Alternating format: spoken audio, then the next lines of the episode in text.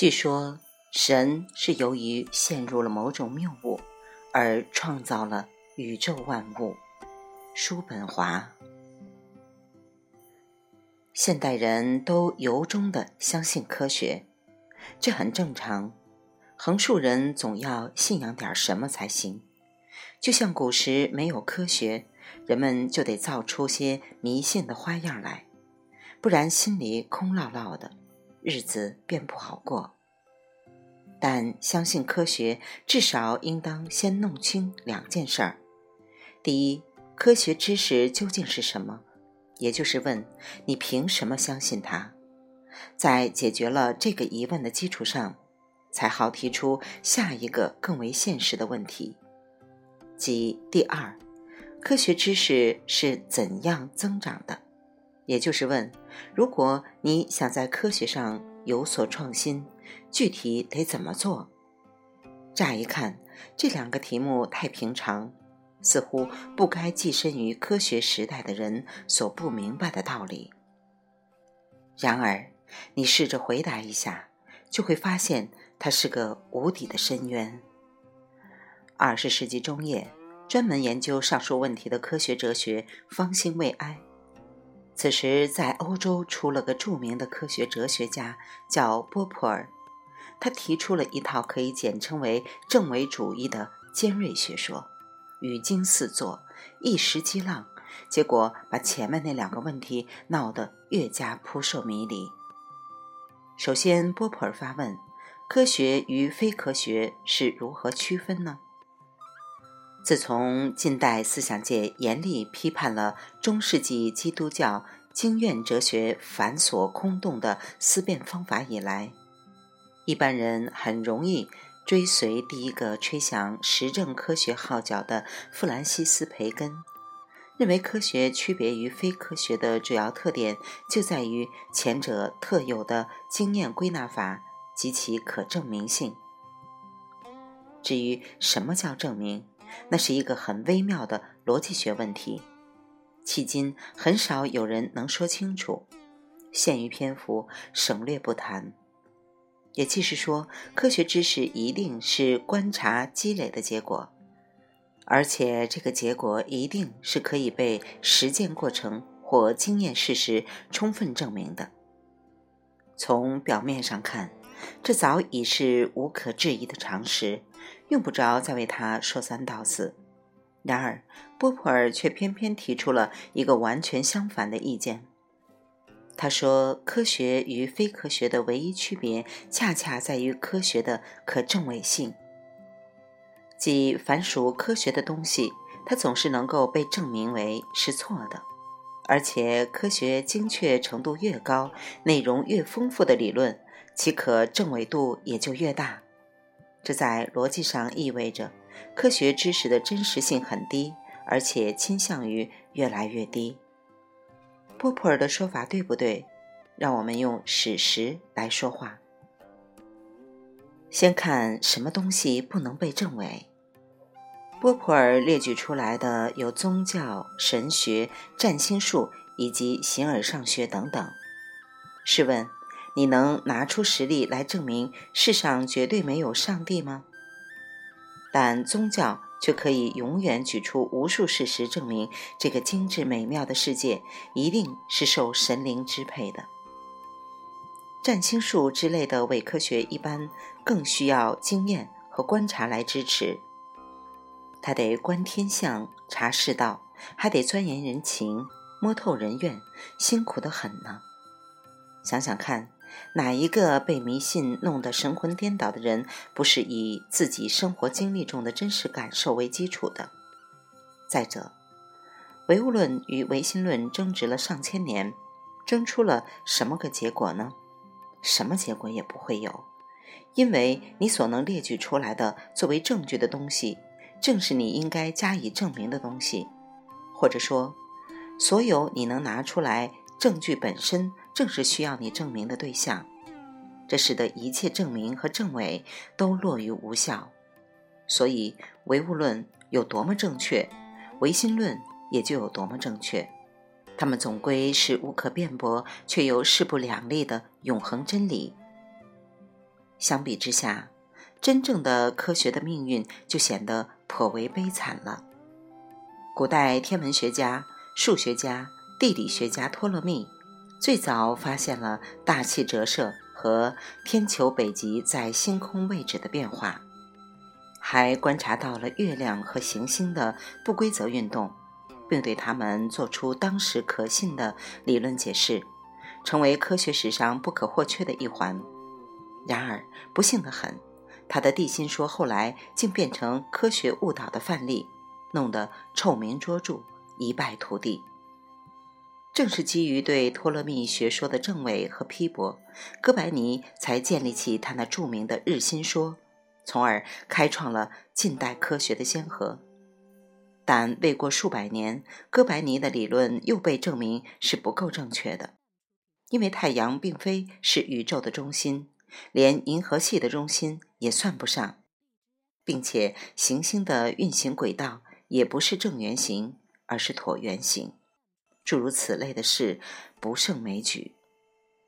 譬如林奈的生物分类学不可谓不严密，但终于不免要遭到达尔文进化论的否证，而达尔文的理论系统现在看来也已破绽百出，难说哪一天会被人们抛在一旁。备受冷落。同样，牛顿力学的问世曾经震撼了整个世界，说他缔造了人类的工业文明，应该一点儿也不过分。况且，在长达二百年间的科技实践中，他被科学界反复证明是千真万确的，以至于许多相当著名的物理学家都认为物理学被终结了。曾几何时，爱因斯坦的相对论又使牛顿的力学受到严峻挑战。它的普遍有效性现在已经大打折扣了。有鉴于此，尽管相对论目前看来气势夺人，其理论普适性足以横跨从微观到宏观的各个领域，但爱因斯坦还是要早早的赶紧做出声明。说他的学说不过是一个短命的过渡而已。看来科学家已经被科学本身的不可靠性和正伪特征给弄怕了，他们的自信远没有神学家那么坚定不移、理直气壮，他们的气概更不及唯物主义者那样唯我独尊、气宇轩昂。不仅如此，再往深里看。真正的科学创新活动，事先倒不太需要经验观察和归纳方法，那是理论创新之后的事情，与创造性思维活动本身无关。波普尔赞同休谟对归纳法的批评，休谟认为从单称命题中不能导出普遍命题。把在时间和空间里不断重复的事件归结为必然的因果联系，是缺乏逻辑合理性的。依据科学史上的事实，波普尔提出了他那著名的 P 一问题到 T-T 试探性理论到 E-E 消除错误到 P 二新的问题。所谓试错法的科学知识增长模式。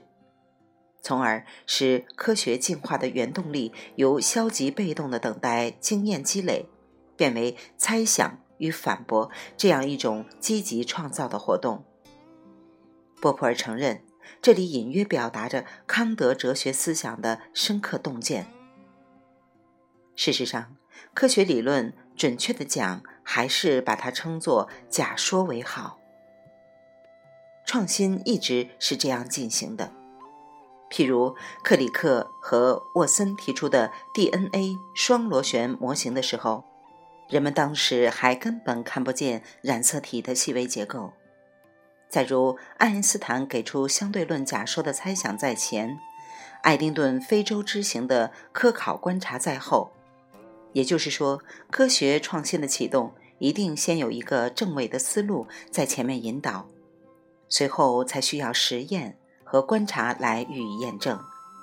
哥白尼因质疑托勒密的地心说而提出自己的日心说，但当时的证据并不充分。时隔一二百年之后，最具说服力的金星盈亏、光行差和恒星视差等证据才逐步被发现。达尔文随贝格尔舰做环球博物学考察，他最初在几个小岛上看到的个别中间型变异现象，根本不足以否定整个生物学领域的物种分类理论。但由此引发的怀疑和证伪思路，却无疑是他返航回家之后历时二十年进行实验和研究的起点。科学史上还有一段趣闻。可以从另一个角度澄清上述问题的实质。16世纪著名的天文学家蒂谷，曾经拥有丹麦国王专门为他拨巨款修建的近代第一座真正的天文台。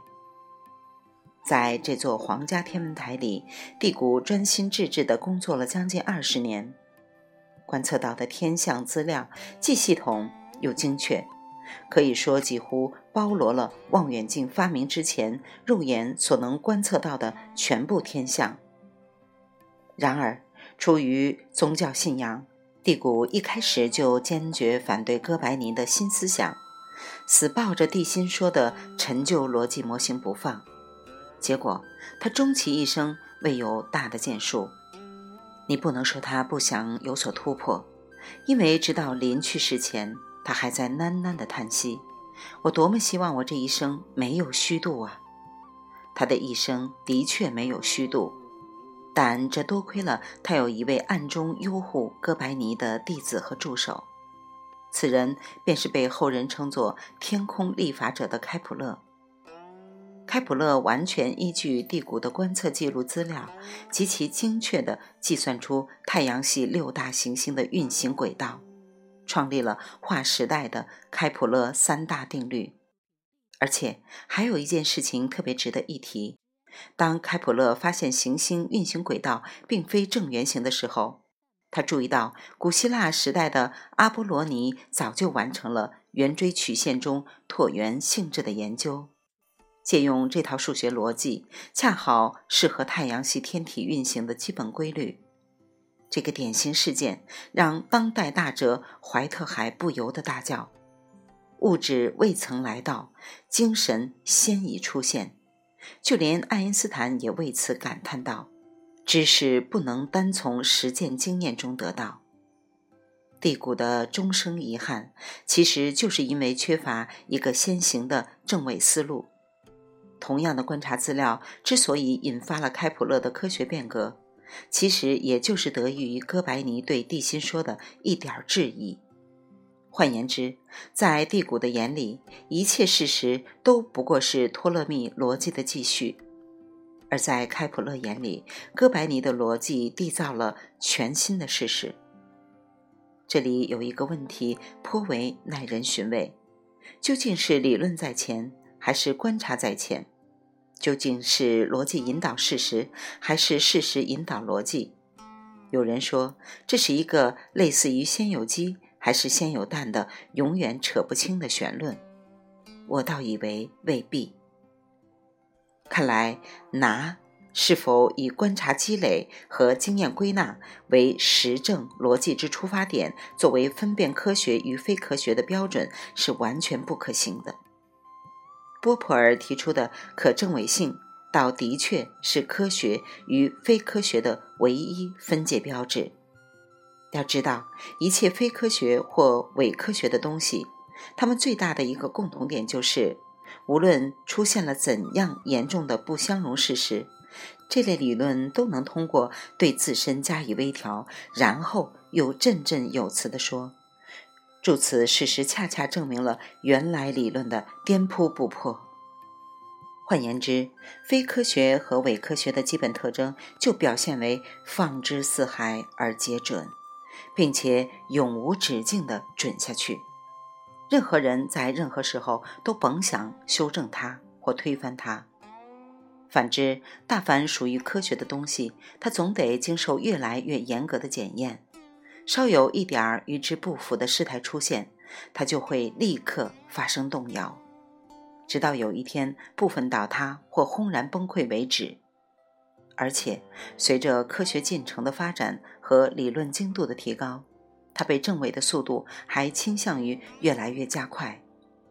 试看托勒密的地心说，稳定的统治思想界长达一千四百年；哥白尼的日心说，却在不到四百多年里就被发现有严重偏差；而到牛顿的学说，他的寿命又骤减了一半，才神气了两百年，就被爱因斯坦给挤到后排座里去了。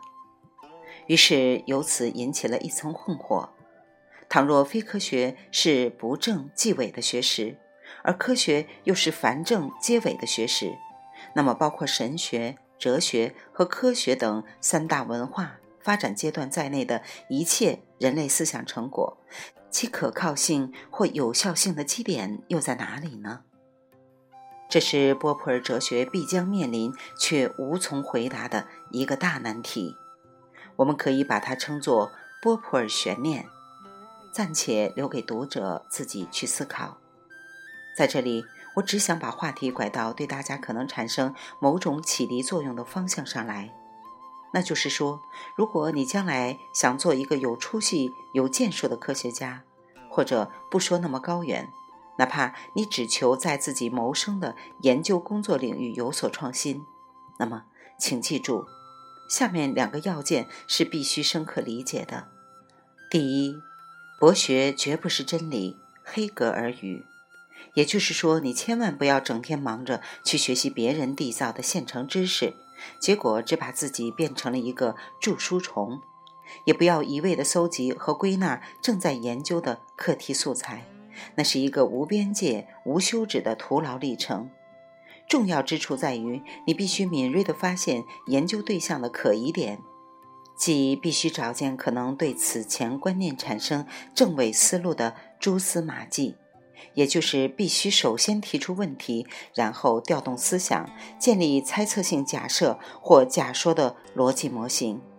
由此开始，你才算真正的进入了研究状态。否则，你的辛劳可能会像马戏团里的吴世忙丑角儿，四下奔波之余，汗水倒也拧出了一大把。只可惜，终于一事无成。第二，真理的尺度就是真理本身。黑格尔语，也就是说，你千万不要相信实践是检验真理的标准，因为所有的过去的理论都已经接受过实践的检验。如果这样就能证明它属于真理，那么还要你来干什么？须知，经实验检验越久的真理，距离自身的崩溃点越近。与其说它是客观上屡试不爽的真理，毋宁说它是有待你去主观重塑的谬误。而且，你也不要指望自己就能发现什么根基永固的真理。因为根基不固，恰好说明你的发现属于科学范畴，而不是伪科学的糟粕。只要事后能够证明你的逻辑暂且可以纠正现行理论的某些漏洞或偏差，那就算你没有白辛苦。讲到这里，不免露出了马脚。既然真理的表现竟是如此的荒谬，我们还何苦要没完没了的去追索它？为了暂时打消你的疑虑，以便你能够像拉磨的驴子一样只管蒙着眼睛勇往直前，看来有必要把上面引用黑格尔的那两句并非精当的话修改一下。第一句改为“博学绝不能导出新知”，第二句改为“真理的基点就在于没有真理”。这样一来，你就可以毫无顾忌地沿着科学的既定方向。拼命地朝着正伪、创新、再正伪、再创新的无目标方位一路奔跑下去，无需左顾右盼，也无需担忧真伪。至于到头来你究竟跑到哪里，谁也说不清。但有一点可以放心，它反正不会是绝对真理的辉煌终点。未完待续，来自青音儿语子青分享，欢迎。订阅收听。